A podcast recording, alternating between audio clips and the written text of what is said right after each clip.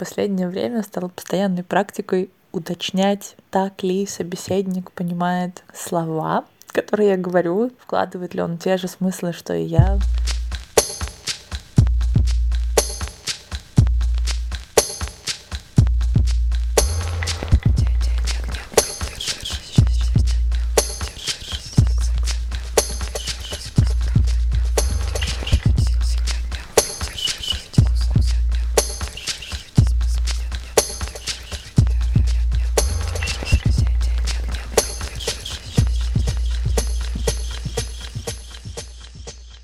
Привет, с вами подкаст «Но вы держитесь» и мы Света Шедина и Алексей Иванов. Всем привет. Всем привет. Начинаем этот год, э, и, видимо, у нас будет какой-то новый сезон свежий, потому что за прошлый год мы по нашей любимой теме коммуникации накопили много всяких разных инсайтов и хотели бы их куда-либо выгрузить, а куда нам их выгружать, как не в наш любимый подкаст. Мне кажется, еще мы весь прошлый год вас кормили сказками, и это было волшебно, и очень здорово, что Алена к нам на эту часть присоединилась. А вот, во-первых, мы научились эти сказки интегрировать, мне кажется, в наши э, рассказы о коммуникации, что очень круто. Теперь мы знаем, кому апеллировать, каким богам а древнегреческим, если что. Во-вторых, э, мы как-то так получилось, что у нас вышла книга, и, в общем, закрутились какие-то вещи про аутентичную коммуникацию где-то в середине прошлого года. И хотелось бы их, конечно, тоже как-то встроить в наш подкаст, потому что до этого получалось только урывками. Вот, если вы не читали нашу книгу, то я очень рекомендую. Называется «Аутентичная коммуникация. Практика честного и бережного общения». Все так, Свет? Все так.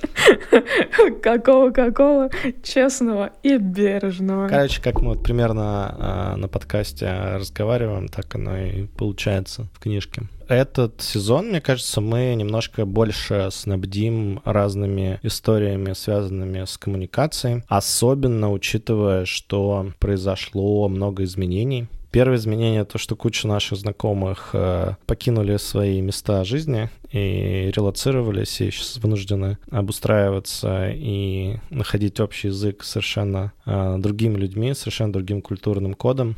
Это как бы первый тезис. Второй тезис, мне кажется, отношения между людьми из России и из Украины в целом а, довольно сильно подпортились, неважно, где они живут, то есть там хоть в Калифорнии, хоть в Европе. Тут тоже, мне кажется, важно находить общий язык. Ну и в-третьих, мне кажется, есть э, всегда такие вещи, как э, офис, работа, какие-нибудь родственники, ну, со всеми этими людьми, где э, у вас есть разногласия, разные мнения, разные способы доказывать э, или там показывать свою правоту. Короче, есть куча вещей, которые хочется делать по-другому э, или общаться по-другому. И тут возникает вопрос, как это делать э, не менее эффективно, не менее продуктивно, аутентично, честно по отношению к себе, к другим, так, чтобы, короче, получался разговор, чтобы разговор случался. Разговор с большой буквы Р. Р. Как раньше писали Родина, потом начали писать Бог, а в некоторых корпорациях клиент с большой буквы. Наш клиент с большой будет буквы. разговор. Меня это всегда ужасно бесило, клиент с большой буквы. Но я хочу сказать, что Алена, она сейчас реализует свои феодалистические э, потребности, но она обещала иногда к нам заходить. Феодалистические? Она феодалка теперь. Класс. Ну возделывает землю. Вот пока мы возделываем подкаст и всякие ментальные конструкции строим, она что-то реальное э, возводит. Но иногда мы будем ее приглашать или она сама будет нас приглашать, и мы будем возвращаться к сказкам. Мексиканские сказки у нас будет, мне кажется. Но прошлый сезон состоял из 20 целых э, эпизодов. Мне кажется, его переслушивать и переслушивать, и все слои эти сказочные, как э, луковицу, потихоньку расклеивать и доходить до какого-то нутра. Мы еще сейчас придумали со Светой, что будем заранее писать, о чем будут следующие выпуски, чтобы можно было вам, нашим слушателям, докинуть каких-то своих проблем, бесяков, идей и так далее на эту тему. И таким образом мы можем их чуть больше включать в наши выпуски. Ну что, начнем? Давай начнем. Мы вообще решили начать, наверное, с корпоративных э, всяких штук, разговоров в команде. И мы вас просили в нашем телеграм-канале в бот присылать э, то, что вас бесит э, в коммуникации на рабочем месте, и мы так собрали, что есть э, три таких наиболее раздражающих момента. Это вот отсутствие ясности, избегание конфликтов на работе и недостаток обратной связи. Сегодня мы хотели поговорить про отсутствие ясности, и оно ощущается у людей как вот иногда им как бы ставят задачу и говорят, как-нибудь сделай, пожалуйста. Или рассказывают, что всегда можно обратиться с любым вопросом, но когда доходит дело до вопросов, говорят, подумай сама, или у меня нет времени, сделай, потом обсудим. И вот такая непоследовательность, как бы она сбивает с толку и демотивирует людей. А есть у нас еще на этот случай не то что бесяк, но наблюдение от человека. Давайте его послушаем.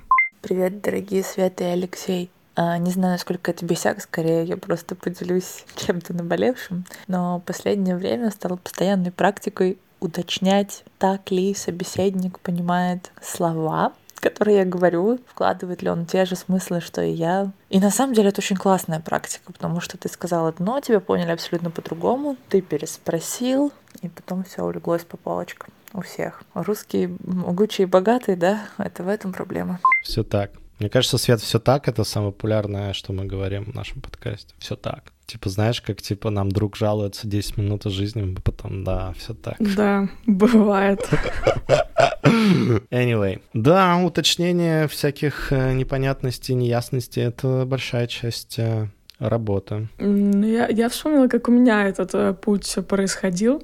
Ну, давай. Про вот уточнение и ясность на рабочем месте. Я, когда начинала свою рабочую карьеру, устроилась стажером в рекламное агентство. И со мной устроили, значит, еще трех стажеров, и нам сказали, вот кто проявит себя наиболее профессионально, ребята, тот в нашем замечательном агентстве останется на полную ставку. Ну, мы такие все, типа, вызов принят, вот э, такая классная мотивация, мы тут втроем должны как-то выложиться по полной. И у нас у всех были разные абсолютно руководители. Мне попался руководитель, который, ну, во-первых, был очень молодой, неопытный, и он был такой молчун Чун. Очень приятный человек, но он в своем контексте, он на этом рабочем месте работал уже там 10 лет. Каких-то дополнительных э, деталей, комментариев мне никогда не давал. Вот есть такая типа задача сделай, потом обсудим. И мне казалось, что вот этот самый профессионализм мой заключается в том, чтобы додумывать э, как-то вот из э, недостающих э, кусочков информации создавать, воображать что-то, и это вот ну, будет заключаться в этом мой профессионализм, потому что я и так все знаю, мне не надо дополнительно ничего объяснять и ничего говорить. Но, как показала практика, это доводило до того, что там я три дня что-то додумываю, Э, на тех э, обрывках информации, которые у меня есть. И оказывается, что это совершенно не то, что воображал мой руководитель. И, соответственно, мой профессионализм э, как бы не считывался таким образом. И потом уже спустя годы работы и психотерапии я начала понимать, что, в принципе, профессионализм, он не в том, что ты смотришь э, в э, там серебряный шар и додумываешь э, сама, а в том, что ты отжимаешь наибольшее количество информации, которое нужно тебе для того, чтобы там сделать какой-то продукт или какую-то задачу. И вот он, в этот профессионализм в том, чтобы, наоборот, как можно больше там задавать вопросов, узнавать от разных людей, больше трындеть о чем-то, а не погружаться только вот в свои мысли и думать, что ты все знаешь и самый умный на свете сейчас вот сделаешь как-то классно. Вот у меня так, наверное, произошло через вот смену парадигмы. Профессионал — это не тот, кто все знает, а тот, кто хочет узнать и кто не боится а, показаться, может быть, тупым когда-то, но зато он сделает потом что-то более классное. Да, это похоже на growth mindset, и считается, что это очень полезный навык для тех, кто хочет ну, каких-то жизненных своих успехов добиваться, то есть ставить цели их выполнять, потому что это часто связано с тем, что ты не до конца знаешь что-то, и по пути тебе нужно себя апдейтить. Вот. Знаешь, как это говорится, что э, у новичка в голове все возможно, а у эксперта нифига возможностей особо нет. То есть тут только, только то, что он знает. Соответственно, можно сделать вы, вывод, что когда человек полностью погружается в состояние «я эксперт, я все знаю», то ему очень сложно переучиваться на какие-то другие вещи.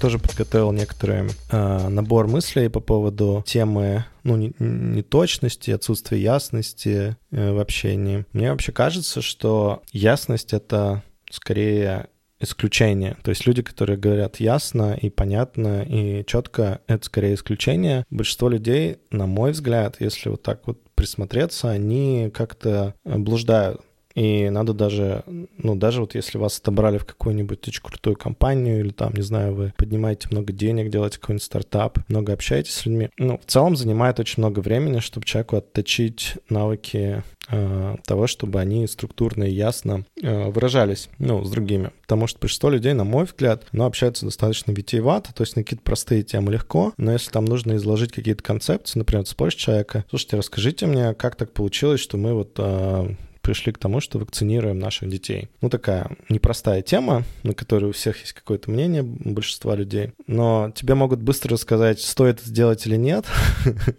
вакцинировать, не вакцинировать. Но если ты спросишь э, вообще, а как мы пришли к этому, как вот объяснить то, что это вообще такая штука, практика есть, и на чем это строится, и почему так получилось, то ну, даже если люди какие-то факты знают про это, там, построить качественный разговор о теме, ну, на тему того, как это все стало э, определенной практикой будет сложно большинству людей. То же самое на работе. То есть мы думаем, что если есть какой-то проект и там есть команда, то мы как-то быстро друг другу поймем. На самом деле чаще всего наоборот. Нам долго нужно друг к другу притираться, чтобы вообще понять, что мы имеем в виду. Есть такие практики, как ретроспектива, обратная связь, one-on-one и прочие разные ну, встречи, которые нужны преимущественно не для решения задач, а вообще, чтобы синхронизироваться, чтобы чуть лучше понять, а что, собственно говоря, другой человек-то хочет ну, либо сказать, либо сделать, либо в чем заключается его картина мира. Мне кажется, это важно потому что очень просто думать, что ясность — это по умолчанию что-то, что у людей есть, и есть некоторые отвратительные персонажи, которые там, например, неясны.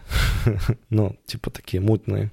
Мне кажется, наоборот. Мутный на пассажир. Но ты как раз э, для меня противоположность этого мутного пассажира, потому что ты практически любую тему можешь как-то быстро разобрать на составные части так, чтобы эта мозаика выглядела очень структурно и классно. Вот когда мы с тобой сдавали книгу в издательство, ты ее структуру сразу продумал, и редактор принял эту структуру сразу и э, дала нам комментарий, что «О, мышление системное, там, бизнес не пушистый».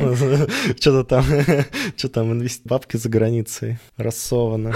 Помененный паспорт. Ну да, не, у меня, кстати, все не так э, уж и системно, как могло бы быть. Я сейчас учусь на SLP, это такая небольшая а, тусовка школа для предпринимателей, и там, в частности, много приглашают разных спикеров, которые уже как бы добились каких-то успехов, в том числе за рубежом. Вот я думаю, иногда люди очень системно мыслят. То есть они там какие-то штуки включают, как там отношения с инвестором, а, продажи, не знаю, рус... российское законодательство, бизнес по-русски, все это умудряются там вкрутить в какую-то одну систему а, под названием там свой бизнес или там свой продукт, и как как-то они с этим всем, в общем, понимают, короче, как работать или научились за долгое время. Вот, поэтому я могу сказать, что мне скорее легко концептуализировать, и иногда сложно, например, наоборот, приземлить это все на какую-то ну, деятельность, да, то, что называется execution по-английски и, наверное, ну, исполнение, да, по-русски. То есть это действительно, тут я знаю свой, свою ахиллесову пяту, если мы вспомним товарища Ахиллеса из прошлого года. Вот, но, кстати, смотри, про системность еще хочу сказать, что некоторые люди, они сверху вниз думают, да, то есть они сперва там размечают какие-то крупные концепции, потом идут в большее их усложнение, уменьшение, да, то есть, например, можно там начать книгу с того, что ты говоришь, так, вот у нас должно быть какое-то количество глав, а там типа 12, мы их разделим на там 4 больших блока, чтобы у нас было, например, по 3 главы в каждой теме, вот такие у нас темы. И дальше потихонечку, раз у тебя там структура нарисовалась, ты как бы начал сверху, с больших мазков. Дальше у тебя, условно, в этих э, главах появляются подглавы какие-нибудь, внутри подглав какие-то абзацы первые. И дальше ты уже дописываешь, э, ну, как бы из этого всего получается конкретный продукт. Вот, оказывается, что такое вот системное мышление, его иногда можно назвать как, типа, принцип дедукции, да, то есть ты делаешь вещи на основе каких-то логических конструкций, а не того, что ты как бы, скажем так, ты общее сперва определяешь, потом частности доделываются на основе общего. Мгм. А есть еще метод э, снизу вверх или метод индукции. Это когда, например, ты начинаешь с того, как ты там чувствуешь. Ну, тут хороший пример — это типа импровизация любая, там, театральная, шутки многие, шутки и комики на самом деле так работают. Ну, то есть они не могут там концептуально сказать, так, сейчас я буду шутить шутку, концепция вот такая-то, сейчас вот я придумаю шутку про это. Все, кто, все, кому предлагали рассказать анекдот э, на тему, обычно вот сталкиваются ровно с этим блоком, потому что, ну, как бы прикольно, когда ты общаешься, и вдруг так раз у тебя в голове анекдот или шутка всплывает, и ты расскажешь, и все смеются. Системно, условно, продумать, придумать, про что у тебя будет, ну, как бы тот или иной юмор, очень сложно. То же самое про танец импровизационный, про театр импровизационный. То есть везде, где у тебя нет изначальной какой-то плана или постановки, там, где нужно спонтанно действовать, ты обычно опираешься, ну, типа вот где ты находишься в моменте, здесь и сейчас, что ты чувствуешь, какие-то у тебя вызывают мысли. А, И часто люди говорят из индукции. Самый как бы проблематоз случается у тех, кто встречается, условно, системный человек, который сверху вниз мыслит, и, наоборот, такой э, стихийный человек, который снизу вверх мыслит. Мгм. И вот они, значит, встречаются, один начинает как бы категориями пытаться объясниться, а другой, наоборот, типа, а вот я в этом моменте себя почувствовал так-то или почувствовал так-то, и поэтому вот сделал такие-то выводы. И это как бы сложно, Мгм. это как э, разные порты. Пытаться один провод... Подключить. Ну да, пр- провод э, с одним портом вставить в другой. Типа реально сложно. можно я комментарий э, Ну, давай. прочитаю? Мне кажется, это как иллюстрация к этой теме, которую ты сейчас загнал. А, Нам пишет девушка Дарья, говорит, сейчас просто пожалуйста на эту тему. У меня в семье два человека, которые говорят предложение без существительного или без глагола. Например, посмотреть в магазине. Начинаю выяснять, кто должен посмотреть, что именно надо посмотреть. Приходится задавать кучу вопросов. А они на меня обижаются, что я ничего не понимаю. Я частенько раздражаюсь и в ответ им говорю, что они издеваются надо мной. Вот так и живем. Мне, мне кажется, это как раз очень хорошая иллюстрация к этим двум портам, когда люди одни что-то чувствуют, им что-то надо, и они знают, что надо кого-то о чем-то вот этим попросить, о удовлетворении потребности, а второй человек более ну, так, дедуктивно мыслит, ему нужна какая-то более конкретная э, картинка всего происходящего. Ну да, тут же еще, видишь, э, например, муж с женой живут вместе там 30 лет, они уже вообще там с полуслова друг друга понимают, какие-нибудь абстракции у них э, в ходу. Тут, условно говоря, какой-нибудь родственник или ребенок или кто-нибудь еще такой, типа, что вы, блин, имеете в виду? Они такие, блин, почему ты такой душный, тебе все надо рассказывать, объяснять, типа, что, где, когда, кто, почем, сколько, там, типа, давай, почему ты наш флоу, знаешь, почему ты наш вайп разрушаешь? Нормально тут общались до тебя. Да, часто таким э, ну, чувствуешь себя душным человеком, когда приходишь в какую-то новую компанию и пытаешься все понять, как все работает, а люди уже вот в этом своем потоке, и им не классно останавливаться, выныривать из потока и что-то там объяснять новому человеку. Вот еще хочу историю рассказать, которая нам пришла. Особенно весело, когда ты хочешь сделать свою работу хорошо. Копаешь, а там как бы человек и сам не в курсе, что и кому надо. И в итоге ты не понимаешь критерии успешности выполнения задачи и делаешь, как кажется. И все оказывается неправильно, ведь никто не знает и не может донести, что было надо. Мне кажется, это вот тоже такая иллюстрация про вот этот поток, когда люди уже в своем ритме работают и не замечают, что людям, которые не в этом потоке, не в этом контексте, очень тяжело уловить э, суть э, происходящего и сделать что-то, то, что всем было надо на самом деле. Приводит это к чему-то, наверное, неэффективному дублированию, может быть, работы. Вообще низкой мотивации в итоге, потому что, ну, не классно что-то делать не получать результат. Может быть, давай поговорим о том, а как с этим вообще работать, как добавить ясности, раз уж ее не хватает. Немножко огня добавить, да?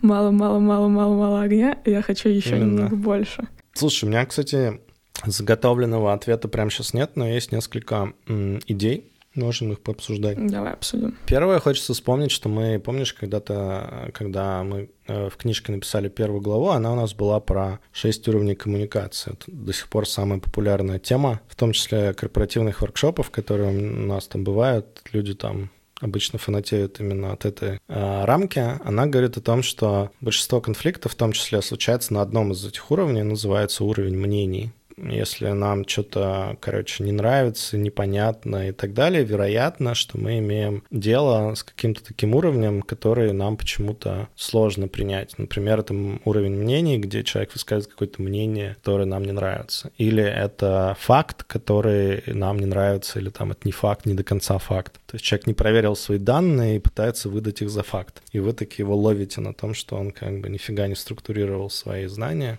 пытается вам выдать одно за другое, мнение за факт. Короче, мне кажется, что первое, что можно сделать, это убедиться, что есть мэтчинг между этими уровнями, что вы действительно об одном и том же говорите. Например, если у вас идет какое-то общение, то можно всегда убедиться, что вы ссылаетесь на какие-то данные, на что вы ссылаетесь, на кого. То есть это как бы факты. Если никаких ссылок на факты нет, то высока вероятность, что вы как бы обмениваетесь мнениями какими-то о чем-то ну или там, не знаю, чувствами и так далее. Тут э, вопрос как бы возникает, готовы ли вы э, уточнять эти штуки, пока там не придете к взаимному пониманию потому что часто мы как бы раздражаемся на недостаточную информацию, неполную, не точную, э, не соответствующую нашим взглядам, и не доходим до конца, ну вот тупо в том, чтобы уточнить все. Вот. Поэтому, мне кажется, терпеливые люди, которые заинтересованы в том, чтобы понять собеседника, даже если он говорит определенные вещи, которые с ними не соответствуют, ну, не, не вяжутся, это прям такой очень важный навык. Мне по умолчанию гораздо больше нравятся люди, которые, с которыми я не согласен, но которые интересно узнать там, другую точку зрения, чем те, с которыми я согласен, но они как бы не готовы ни с кем общаться, кто там другую точку зрения представляет. Вот, это, мне кажется, какая-то такая первая история. Соединиться по поводу того, на каких уровнях вы общаетесь, и, и иметь какое-то количество терпения, терп, ну, терпеливости, что ли, в том, чтобы узнать э, чужую точку зрения, ну и там естественно, любопытство, какая-то эмпатия должна быть при этом. Вот такая первая мысль. Наверное, вторая мысль, которая возникает, это, я даже коснулся этой темы, то, что раздражение нас вообще часто раздражает, когда нужно что-то там, что-то где-то ковыряться. Как бы хочется, чтобы все было так же просто, как листать э, Инстаграм или свайпать Тиндер. Типа, все просто и понятно. Раз-два сделал там направо смахнул, налево смахнул. Или мемный канал. Мемчик, да, запостил, там посчитал что-нибудь такое. В общем, нам привычно и приятно, когда все типа в одно касание, в пару кликов и так далее. А ситуация в общении, когда вы недопонимаете друг друга, это по умолчанию целый набор а, каких-то, ну, вот как игра в пинг-понг туда-сюда, там, типа, я правильно тебя понял? Нет, вот здесь я другое имел в виду, окей, типа, расскажи, как ты думаешь. Я вот думаю вот так, вот я, я услышал, что вот так. Нет, ты не так услышал. Короче, вот эта хрень может продолжаться довольно долго, и тут реально нужно иметь некоторый м, запас э, внимания, терпения, фокуса, чтобы это проделать, чтобы у вас не было ощущения, что это как Телеграм или Инстаграм или что-нибудь такое. Мне кажется, люди, которые больше всего раздражаются, они как раз живут в позиции, что все должно быть понятно с первого ну, шарика, условно. Человек что сказал, значит, все должно быть сразу ясно. У меня такое ощущение, что это не так. Плюс, как бы, есть подозрение, что самые любопытные разговоры происходят, когда, ну, человек реально какой-то очень неконвенциональный взгляд на вещи, которые вас там обогащают. Наверное, еще такая мысль. У тебя, Свет, какие? Какая мудрота вылезает на эту тему? Я хотела добавить э, к тому, что ты сказал, что действительно и по нашему опыту там, выпускники нашего курса или посетители наших воркшопов отзываются потом, что оказывается надо больше в целом разговаривать потому что такие у тебя аутентичные разговоры, в которых ты много-много деталей пытаешься узнать и разобрать, они занимают больше времени, больше сил, но потом зато легче общаться в целом. И если кто-то читал нашу книгу, там у нас есть такие наглядные примеры наших диалогов с Лешей из нашей практики взаимодействия и там, где мы, ну, там первый диалог, а, где все идет не так, мы в итоге как-то рассориваемся и не приходим а, к общему знаменателю. И второй диалог там с применением наших любимых а, техник общения. И, как правило, первый диалог, он заканчивается очень быстро, эмоционально, а второй диалог — это всегда очень такой долгий-долгий обмен репликами, гораздо больше видно, что люди инвестированы в него. Вот, поэтому mm-hmm. да, я согласна, что надо выделять ресурсы и быть готовым к тому, что не получится очень быстро выйти сухим из воды и не стать душнилой, например. Вот, можно себе такую э, цель не делать. Кстати, тут мы можем подумать, кто такой душнила. Потому что, видишь, есть э, плюсы в том, что ты там обстоятельно начинаешь своего собеседника расспрашивать, как будто есть минусы. Для тебя душнило это кто, Свет? А, что-то вспомнился мой муж в некоторых своих аспектах. Окей. Но есть моменты, когда я же, наверное, про это рассказывала очень много раз. Э, мы в бытовой э, теме не совпадаем. У него очень высокие стандарты чистоты, у меня пониже на несколько этажей, чем у него.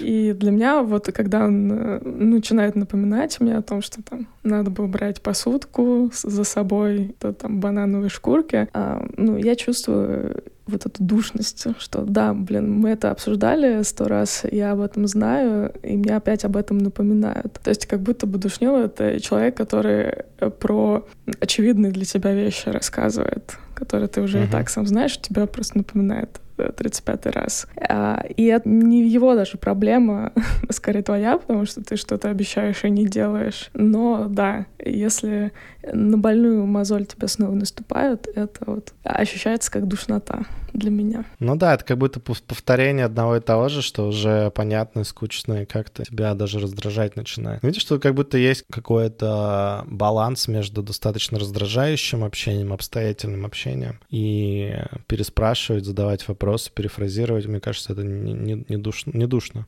Вообще, мне кажется, люди любят, когда ты их слушаешь, и даже если ты там с ними не согласен, но проясняешь ситуацию, узнаешь мнение, чуть лучше пытаешься их понять, они в целом на позитиве. Я согласна с тобой, наверное, зависит от эмоционального состояния. Вот э, ты как раз такой человек, который все проясняет, задает много вопросов, и это очень твоя классная позитивная черта. Но бывает у меня состояние, когда я на тебя злюсь, и вот когда начинаешь э, задавать много этих вопросов, а мне кажется, что ты издеваешься. Ну, просто потому что мое а, восприятие, оно не работает э, в этот момент. Я проживаю эмоцию и не могу рационально откликнуться на те вопросы, которые ты задаешь. А когда я в спокойном состоянии, те же вопросы задаешь, я такая, да, вообще здорово, что Леша такой эмпатичный, вот он задает эти вопросы, и мы сейчас э, решаем этот конфликт. Вот, наверное, еще вот это стоит учесть, э, что не надо с пылу жару какие-то штуки решать, может быть. На самом деле я не эмпатичный, я просто там на фоне такие вопросы задаю, типа, да, Свет, это очень интересно, расскажи подробнее. А почему ты так думаешь? М-м,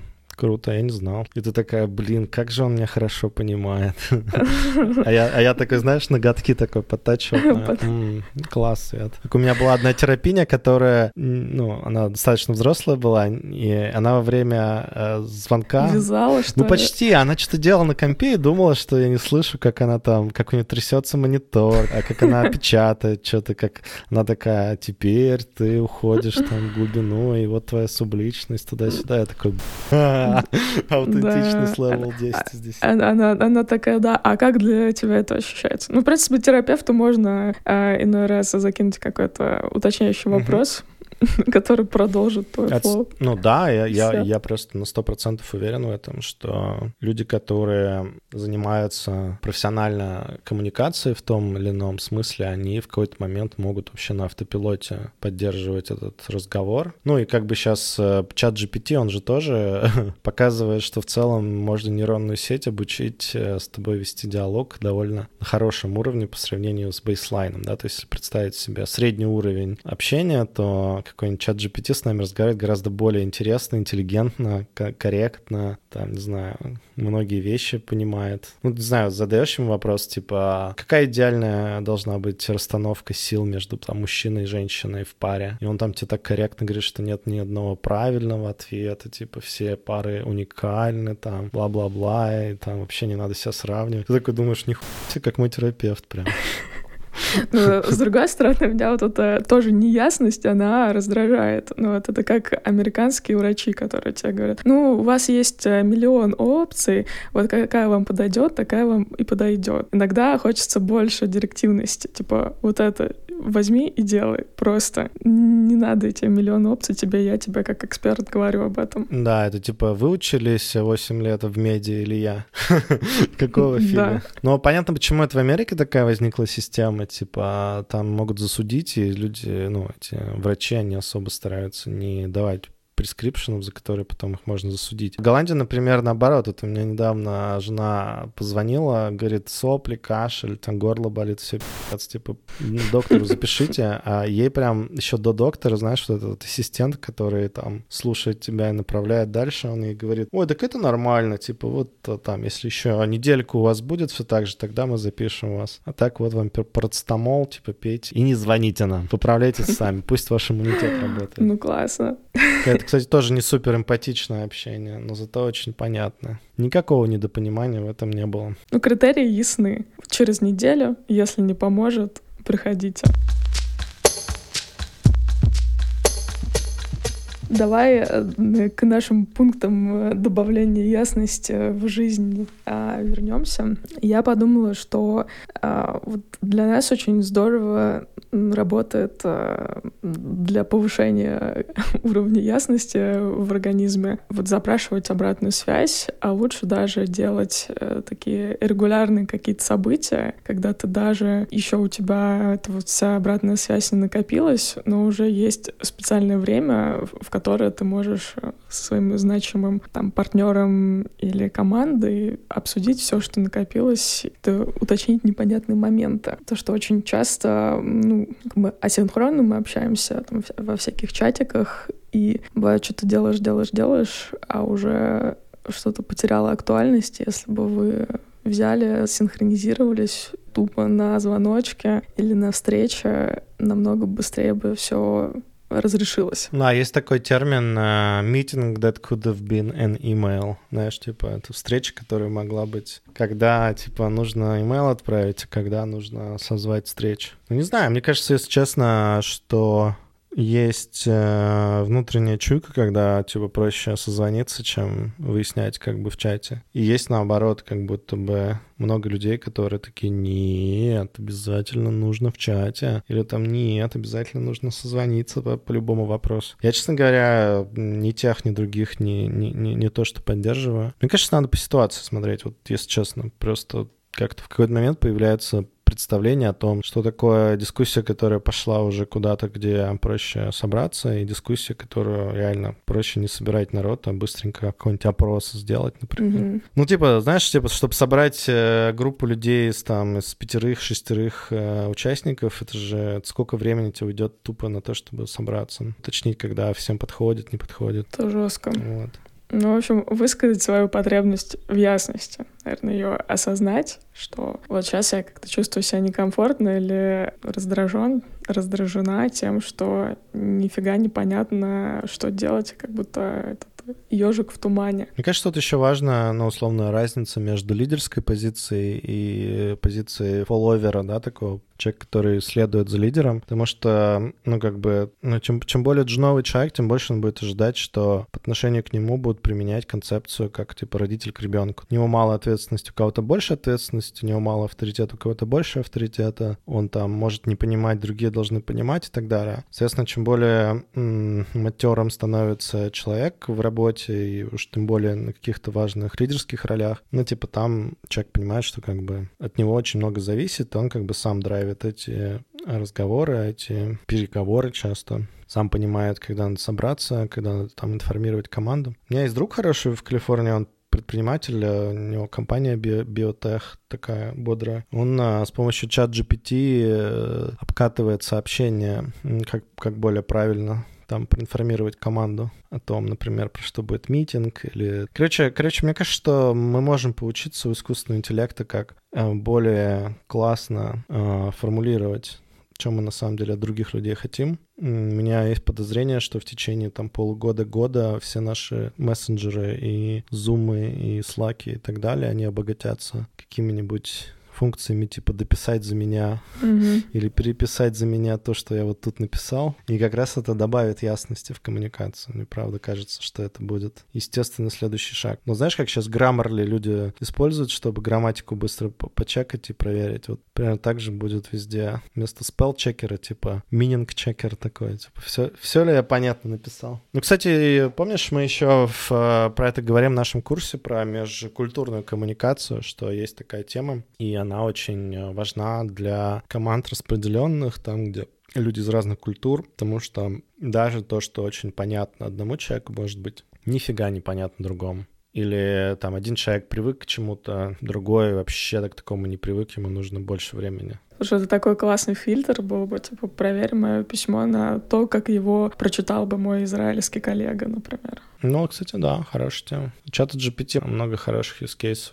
Я, например, э, недавно понял, что он офигенно переписывает какую-то важную коммуникацию. То есть, например, хочешь письмо какому-нибудь инвестору отправить, можешь, ну, партнеру, ты можешь туда записать его, запихнуть, он тебе перепишет его, сделать его более понятным, там, предложение упростит, такого рода штуки. Ну, я думаю, это ко всем областям жизни можно применить. Ну, похоже, для ясности нужно время. Вот говоришь, переписывать несколько раз, делать несколько раз, передумывать Пиши, сокращай. несколько раз.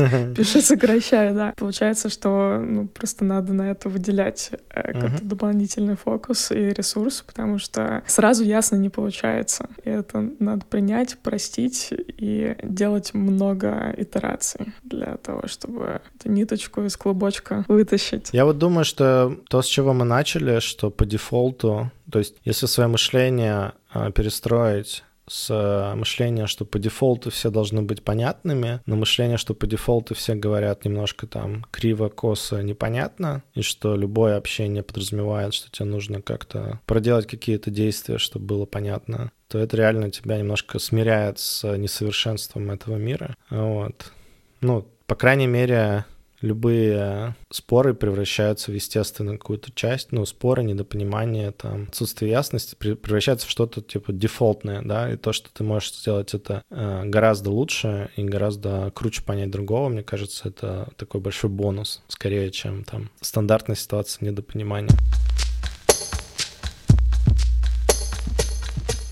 Мы, кстати, много чего, вот э, мы не обсудили эту тему, но мне кажется, тоже можно ее затронуть. А, Мы много что строим на догадках, мне кажется. Мгм. То есть вот мы с человеком общаемся, и какие-то куски, где мы что-то не понимаем, мы туда вставляем свою догадку, свой предыдущий какой-нибудь опыт в похожей ситуации. Ну, а это все, по сути, вилами на воде писано. Мы, например, с, э, в семье у меня уже с женой у нас есть правило, типа, если непонятно, спроси, потому что часто возникают как раз конфликты там, где один человек что-то про другого подумал, и вместо того, чтобы задать вопрос, пошел дальше как бы с этим мнением Мгм. развивать все в голове какую-нибудь концепцию. Она оказалась не совсем корректной с самого начала. Вот. То же самое, мне кажется, относительно рабочих каких-то моментов. Очень важно понимать, когда ты придумал что-то или там догадку свою вставил, ну, знаешь, как пропуск слова, которое ты такой, ага, тут такое слово должно быть. А на самом деле человек другое слово имел в виду.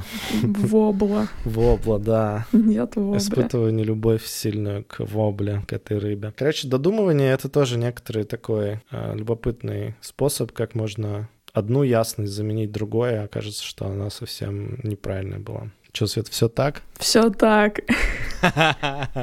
Надо тестировать э, свои эти прототипы на аудитории, короче, почаще. Так, ну что ж, мы начали уже довольно много. Давай какой-то вывод. Хотя это был, наверное, вывод. Вывод. Не знаю, мы можем с тобой оба сказать, что за вывод у тебя. У тебя про продолжительность разговора, да? Я правильно понял? Ну, у меня несколько выводов. Давай сделаем, чтобы было максимально ясно, Давай. э, что я э, из нашего разговора э, вынесла по пунктам, и что ты. Я вынесла, что уточнять цели и ожидания очень четенько, что запрашивать обратную связь, а ожидать, что час разговора будет длинным и можно ощутить себя душнилой при этом. Нужно использовать каналы коммуникации в зависимости от ситуации. Иногда лучше что-то написать, а что-то переговорить. Но это больше, наверное, про эмпатию и ощущения. Какие у тебя ощущения от разговоров обычно такими непонятными персонажами? Ну, если что-то непонятно, то надо синхронизироваться потому что в асинхронной коммуникации чаще становится все дальше и непонятнее и непонятнее. Вот поэтому, ну, это мой личный выбор. Возможно, можно там а, как-то дойти до сути. Иногда это получается действительно. Ну и для меня еще важный момент — это задавать вопросы и вот эту свою потребность в ясности высказывать человеку, потому что не всегда это понятно, что тебе непонятно. Человек в своем контексте, в своей жизни находится, он о твоих потребностях особо не думает. Угу. У меня, наверное, такое выжимочка. Но мне тоже кажется, что мой э, общий коммент, что люди, каждый находится в своих галлюцинациях, и не то чтобы мы всегда знаем, в какой галлюцинации живет какой-нибудь другой человек. Мне кажется, это важно всегда думать об этом как о том, что есть что узнать еще, есть как бы про что подумать, про что поговорить, э, какой вывод сделать. Может быть, первый вывод — не, не думать, что он всегда верный, особенно с такими, как, как мы назвали это, мутными людьми, да, с которыми не все понятно. Не знаю, у меня, кстати, ощущение, что еще можно какой-нибудь фреймворк применять для общения вот прям с теми, с кем непонятно, да, то есть там журналисты, например, они отвечают обычно там на вопрос, там, когда освещают какую-нибудь тему, они там кто, где, э, что произошло, когда произошло, ну, то есть у них какой-то есть набор общий вещей, которые мне необходимо э, как-то раскрыть э, в любой статье, в любом репортаже, чтобы это было понятно. Мне кажется, тоже можно себе такой чек-лист сделать, типа, что вам нужно э, узнать от другого, чтобы чувствовать, что там есть какой-то уровень понимания. Но не ожидать его от другого, да, потому что, опять же, все люди по умолчанию не могут вам вам выдавать ясный, понятный, конкретный контент. Ясно. все Ясно, так. понятно, все так. Хорошо, Свет, что нам с тобой все ясно осталось, чтобы всем остальным, кто нас слушает, было все ясно, понятно. А если вам не ясно, пишите нам. Мы это обсудим в следующем подкасте. Да, кстати, вообще все любые ваши бесяки про коммуникацию и ситуации в общении или просто истории обязательно присылайте нам в бот. Держитесь, бот. Ссылка есть в любом описании подкаста. А давай расскажем, Лёша, что мы хотим в новом году делать по аутентичной коммуникации. Книгу мы пока выпускать не будем. Мы работаем над книгой по сказкам. Но мы продолжим делать наш офигенный курс аутентичной коммуникации, который так всем нравился. Но мы поняли, что люди теперь живут э, как-то асинхронно в разных ритмах, и мы сами живем тоже в разных ритмах. Поэтому вот очень долго нас просили сделать его в, как, в доступе, когда люди могут проходить его, uh когда им нравится. Вот, поэтому погружение, в особенности создания культуры открытой коммуникации э, в команде можно делать в удобное для вас время. И заходите к нам на сайт, записывайтесь и прям начинайте хоть завтра. Прекрасная история про курсик. Еще хочу добавить, что у нас появились предложения для людей, которые работают в компаниях, командах. Мы делаем тренинги на разные темы, и про это у нас тоже на сайте Talk Authentic есть. А если это релевантно вам и вашей команде, приходите, обсудим формат и что-нибудь сделаем вместе. Будет больше ясности. Точно больше.